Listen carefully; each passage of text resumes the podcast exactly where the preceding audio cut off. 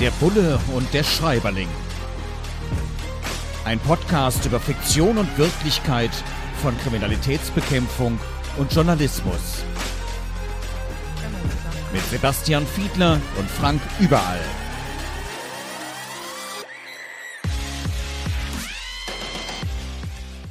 Der Bulle und der Schreiberling. Heute wieder mit einem neuen Werk und zwar von Vincent Cleach. Und wenn man ein Buch in diesen Zeiten richtig gut verkaufen möchte, schreibt man einfach noch Fitzek drauf. Sebastian Fitzek, Bestsellerautor. Da heißt es dann nach einer Idee von Sebastian Fitzek. Der ist halt sehr, sehr fleißig. Auris heißt dieses Buch, erschienen im Drömer Verlag, Der Klang des Bösen. Und mein Name ist Frank Überall, ich bin der Schreiberling hier. Bei mir ist Sebastian Fiedler, unser Bulle hier im Podcast und Hallo. im Podcast. Und ähm, hier wird beschrieben, dass immer wieder auch Expertinnen und Experten bei kriminalpolizeilichen Ermittlungen hinzugezogen werden, zum Beispiel Phonetiker, die sich dann nochmal genau anschauen, wie sich jemand verhält, wie etwas zum Beispiel dann auch ausgesprochen wird, ist das glaubwürdig oder nicht. Ähm, diese Überprüfung von Glaubwürdigkeit von Zeugen, ist das tatsächlich so ein Geschäft, wo man auf solche Experten Expertinnen und Experten, ob jetzt intern oder extern, dann mhm. zurückgreift? Selten, würde mhm. ich sagen, selten. Häufig auch hinterher noch erst in Gerichtsverhandlungen und noch nicht so sehr im Ermittlungsverfahren. Dennoch würde ich sagen, dass es natürlich eine ganze Bandbreite von und Expertinnen und Experten gibt, die allerdings zu einem großen Teil schon bei den Landeskriminalämtern oder beim Bundeskriminalamt fest beschäftigt sind. Da gibt es schon Stellen, die sich mit Sprachanalysen beschäftigen. Es gibt Botaniker, Chemiker und so weiter. Ähm, und dann gibt es wiederum andere Fälle, wo man tatsächlich auch Externe noch mit hinzuzieht. Aber das ist jetzt nicht die Masse der Fälle, sondern je nach Fall können das mal die eine oder der andere sein. Da bin ich ja nie drauf gekommen, dass es bei der Polizei, also wenn man Botaniker werden möchte, denkt man ja nicht als erstes daran, dass ein Arbeitsfeld auch die Polizei sein könnte. Aber mhm. ja klar, es ist, es ist irgendwo dann auch logisch. Das sind alles promovierte Wissenschaftler tatsächlich, die zum Beispiel dann wissen wollen, wie viel THC-Gehalt ist in dem sichergestellten Cannabis. Gut, das werden wir jetzt möglicherweise demnächst anders gelöst möglicherweise haben. Möglicherweise ist das dann kein großes Thema mehr, aber wer aber weiß, das ist ja alles Stoffe, ja. nicht so ganz einfach. mir fällt auf, dass du in diesem Gespräch relativ selten ähm sagst. Das ist gut. Das versuche ich auch meinen Studenten. Ich unterrichte zum Beispiel Audiojournalismus bei mir an der Hochschule, an der HMKW-Hochschule für Medienkommunikation und Wirtschaft im Bachelorstudiengang Journalismus und versuche ihnen auch wirklich immer diese Äms auszutreiben. Ich versuche das auch immer zu vermeiden. Es klappt nicht immer ganz auf eine Variante bin ich da noch gar nicht gekommen. Also für mich war es immer klar, es klingt unprofessionell. Es ist nicht schön, aber hier im Bereich der Kriminalistik wird es beschrieben von Klisch, nach einer Idee von Fitzek, man muss es ja mal dazu sagen, äh, wird beschrieben, dass äh, diese Füllwörter, dass diese Zögerungspartikel, nennt er sie hier, mhm. dass die eigentlich auch dafür stehen, dass man sich äh, nicht so ganz sicher ist und dass man zum Beispiel lügt. Denn Lügen ist natürlich schwieriger als die Wahrheit sagen, weil bei Lügen muss man ja konsistent dann irgendwie die Geschichte auch verkaufen und auf Gegenfragen von so Menschen wie dir dann oder von mir als Journalist dann auch reagieren können. Und da ist es dann wahrscheinlicher, dass einem das eine oder andere ähm rausrutscht. Ist, ist sowas auch ein Beurteilungskriterium? Ich bin wirklich kein Wissenschaftler in diesem Bereich. Ähm, ähm, aber, aber? ich ähm, würde es in Zweifel ziehen. Also, also er lügt gerade nicht, sondern er muss nachdenken. Ich würde das es deswegen jetzt und das ist deswegen auch tatsächlich Teil ja. der Antwort, weil es natürlich die Gegenthese gibt. Derjenige, der lügt, der hat sich eine Geschichte schon vorher zurechtgelegt und der spult diese Geschichte ab. Derjenige, der überlegt, der schaut zum Beispiel nicht dauerhaft in die Augen, sondern lässt die Augen schon mal schweifen. Da gibt es auch solche Erkenntnisse, dass wenn ich schaut dann eher mal in die Ferne, weil man sich konzentriert, versucht sich wirklich zu erinnern. Das ist ja nicht so ein fließender Prozess. Deswegen habe ich Zweifel daran, ob das tatsächlich so ist, ohne dass ich auf eine wissenschaftliche Studie spontan zurückgreifen kann. Gut, werden wir nochmal praktischer. Äh, wenn ihr damals mal eine Razzia gemacht habt, also Durchsuchungsmaßnahme heißt es ja, ne, wir bösen Journalistinnen und Journalisten nennen das dann immer Razzia, aber letzten Endes ist es das Gleiche. Äh, wenn ihr dann irgendwo durchsucht habt, dann ist es auch häufig so, dass es sein kann, vor allem auch bei Kapitalverbrechen, dass ja vielleicht doch noch irgendwas da ist, dass man vielleicht jetzt auch nicht unbedingt möchte, dass da jemand dann äh, den Tatort zerstört und deswegen macht man ein Siegel dran. Das heißt, die Tür wird zugemacht, sie wird abgeschlossen und dann kommt so ein Aufkleber da drauf und dieses Siegel äh, wie häufig kommt das vor? Hier im Roman kommt es vor, das dürfen mhm. wir schon spoilern. Wie häufig kommt das vor, dass ein solches Siegel auch mal gebrochen wird? Also auf Deutsch, dass da jemand sich doch Zugang verschafft und das Ding einfach dann mhm. ist es strafbar. Ne? Genau. Man darf es ja. nicht. Ja, ja. Und also strafbar heißt, man kann dafür mhm. wirklich auch eine Strafe mhm. bekommen. Trotzdem kommt es glaube ich, schon auch hin und wieder vor. Immer wieder, oder? ja, 100 Prozent. Es ist genauso. Also es kommt immer wieder vor und deswegen gibt es eine Konsequenz. Wenn man wirklich will, dass da keiner reingeht, dann stellt man nochmal Polizisten vor die Tür. Und da kenne ich zahlreiche Situationen, in denen das genauso gemacht wird, weil es ja nicht hilft, weil das so strafbar wird. Man muss dann die Frage stellen, ob man den oder diejenige tatsächlich auch ermittelt. Aber diese angedrohte Strafbarkeit hält eben viele nicht immer davon ab, dieses Siegel tatsächlich auch zu brechen. Also wenn man sicher gehen will, steht nochmal Streifenwagen vor der Tür. Ich habe dich vorhin, als du noch auf dem Weg warst, habe ich dich angesimst, ne, noch so ganz mhm. altmodisch, SMS. Ich hätte dich auch anrufen können. Jetzt wird meine Nummer tatsächlich immer übermittelt. Hier wird jetzt beschrieben eine Journalistin, die häufig Anrufe mit unterdrückter Nummer bekommt. Und da wird sich dann, wie ich finde, etwas fiktional zusammengesponnen. Ja, super klasse, weil das könnten ja Informantinnen und Informanten sein, von denen man eben jetzt nicht wissen möchte, wer ist es ganz konkret, beziehungsweise die sich selbst verstecken wollen erstmal. Äh, aus meiner jetzt schon durchaus über ein Vierteljahrhundert dauernden Erfahrung als auch investigativer Journalist, äh, nee, also ich, ich gehe mittlerweile mittlerweile tatsächlich, wenn unterdrückte Nummern anrufen auf dem Handy, nicht dran, lass die auf die Mailbox laufen, weil das kann, gerade wenn man sich öffentlich exponiert, auch als Vorsitzender des Deutschen Journalistenverbands, es kann eben alles Mögliche sein. Meine Handynummer ist nicht besonders geheim und da kommen dann manchmal auch Anrufe, wo man sagt, nee, da muss ich mir einen Sonntagabend jetzt nicht unbedingt mit um die Ohren schlagen. Also wilde Menschen, die das, was sie in sozialen Netzwerken manchmal an Beschimpfungen loswerden, dann auch gerne mal persönlich loswerden wollen. Und das muss ich jetzt nicht unbedingt haben. Also anonyme Nummern, die mich angerufen hätten, wo wirklich eine Geschichte hintersteckte, habe ich eigentlich so gar nicht mitbekommen. Hier wird es beschrieben, hier ist es mhm. schwarz auf weiß. Wir machen ja den Realitätscheck. Anonyme Anrufe bei dir zu deiner Polizeizeit oder in der Polizeizentrale, im Präsidium, im Kommissariat, ist das vielleicht zumindest auf der Seite ein Riesenthema, was ich irgendwie bisher noch nicht mitbekommen habe? Erstmal Privat verhalte ich mich genau wie du. Also ich äh, bin da auch sehr, sehr skeptisch. Man muss in die Waagschale werfen, dass Anrufe, zumindest die in der Vergangenheit bei mir angekommen sind, auch welche von Polizeibehörden äh, sein könnten oder manchmal auch von Ministerien. Die unterdrücken die nämlich dann auch. Wenn man beim Not wen, wen unterdrückt das Ministerium nochmal genau? Die, die, eigene Nummer. Also, okay, gut. Aber auch nicht alle Ministerien und auch nicht in allen Arbeitsbereichen. Aber das äh, gibt es zumindest, dass das so ist. Aber das ändert im Prinzip nichts daran, dass ich da auch sehr kritisch bin. Und man muss eben dazu sagen, wenn man 112 110-Ruf funktioniert es auch nicht mit der Unterdrückung. Also ähm, ich kenne diesen Zusammenhang so auch nicht. Ich mache dieselben Fragezeichen daran wie du auch. Der Bulle und der Schreiberling. Unser Podcast, wo wir die fiktionale Literatur darauf prüfen, wie viel hat das mit der Realität in Kriminalistik und Journalismus zu tun.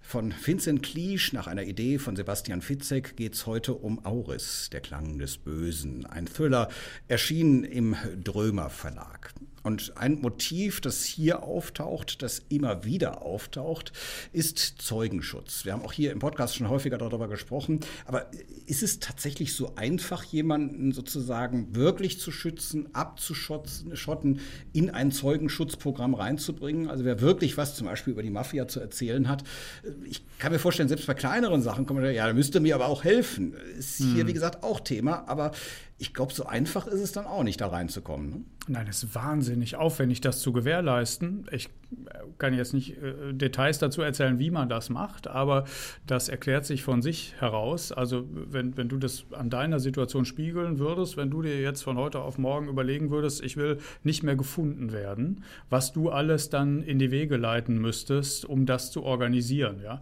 Äh, das ist also wahnsinnig aufwendig. Demzufolge sind das auch nur wenige Sachverhalte, wo man wirklich dann diese gesamten Polizeiressourcen investieren kann. Es gibt darunterliegend allerdings Möglichkeiten, man kann die Vertraulichkeit zusichern, das kann der Staatsanwalt, die Staatsanwältin machen, äh, sodass dein Name nicht sofort bekannt wird. Aber Zeugenschutz ist nochmal eine ganz andere Kategorie.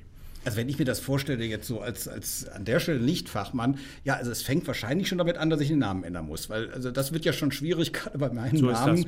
Ja, äh, du bist ja überall. Ja, okay, dieser Wortwitz sei genehmigt. Ja. Jetzt kann es aber trotzdem sein, dass ich irgendwann in meinem Leben, jetzt bin ich auch noch nicht so alt, äh, an einen Punkt komme, im Zeugenschutz zu sagen, ich will mein altes Leben zurück. Also mhm. ich, ich will hier nicht mhm. mehr irgendwo in den Karpaten sitzen unter ganz anderer Identität. Ich, nein, ich, ich will jetzt mal bei alten Freunden mich melden. Mhm. Ich will in meiner alten Hut, in meiner alten Umgebung sein. Ich will nicht mehr im Zeugenschutz sein. Das wird eben hier auch thematisiert.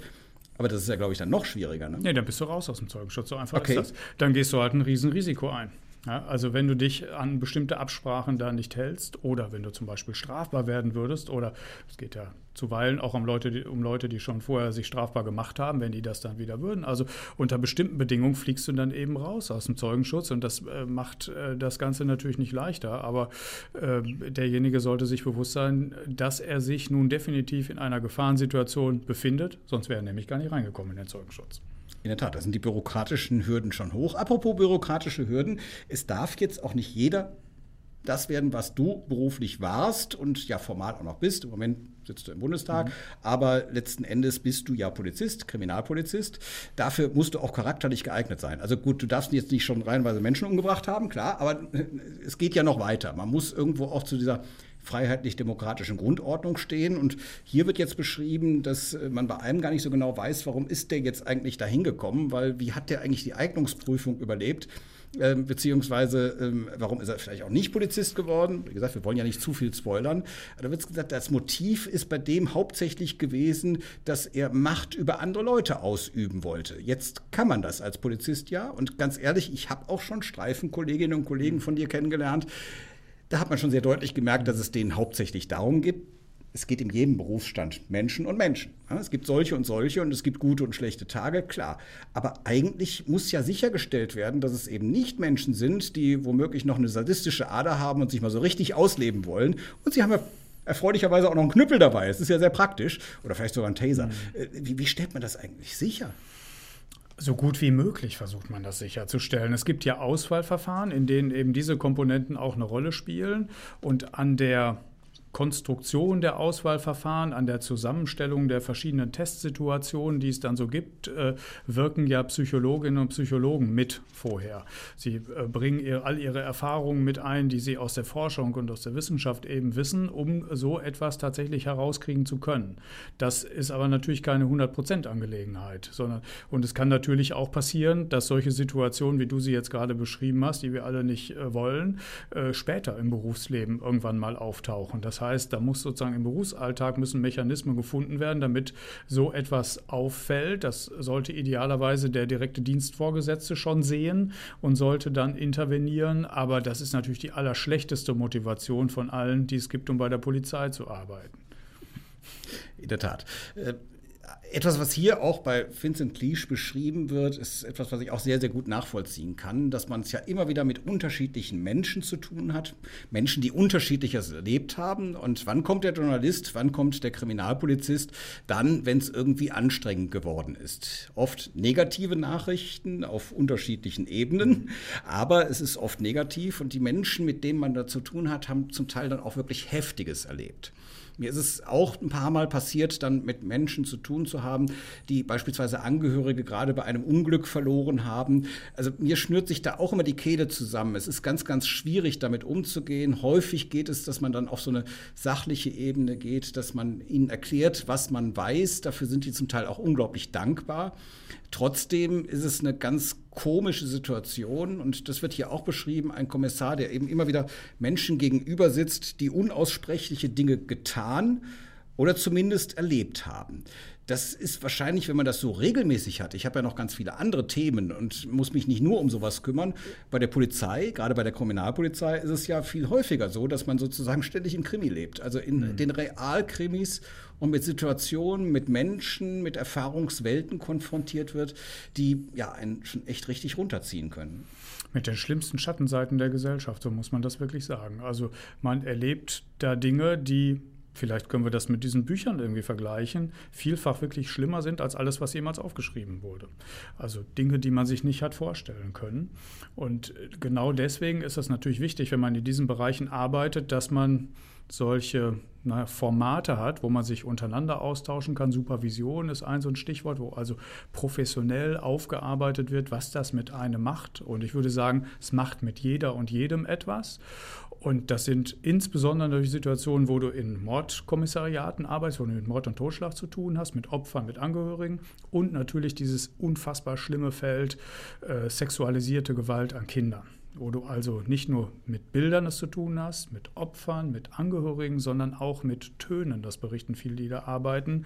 Also man nimmt buchstäblich die Schreie der Kinder mit in den Schlaf. So. Das, damit äh, umgehen zu können, erfordert natürlich einen sehr, sehr professionellen Umgang, eine Konzentration auf die wichtigen kriminalistischen Dinge und die Möglichkeit, das aufzubereiten. Da sind heutzutage Psychologinnen und Psychologen, äh, Seelsorger der Kirchen äh, sehr, sehr stark aktiv. Man hat das sehr professionalisiert und es wird ganz wichtiger Punkt im Beamtenverhältnis. Niemand wird gezwungen, in diesem Bereich zu arbeiten. Wenn er das nicht mehr kann, dann kann er woanders arbeiten. Also im journalistischen Bereich relativ ähnlich, wobei da ist das Ganze noch im Aufbau.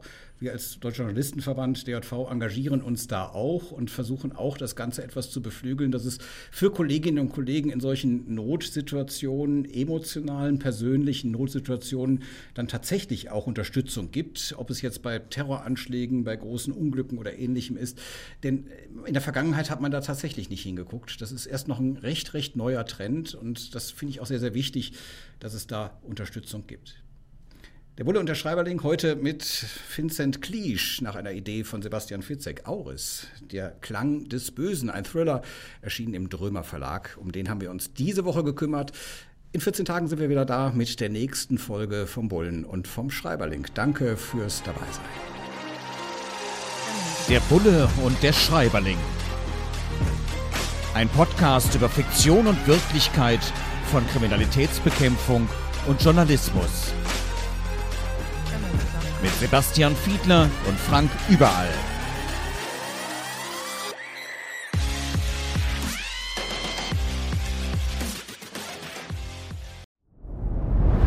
Dir hat dieser Podcast gefallen? Dann klicke jetzt auf Abonnieren und empfehle ihn weiter. Bleib immer auf dem Laufenden und folge uns bei Twitter, Instagram und Facebook. Mehr Podcasts findest du auf meinpodcast.de.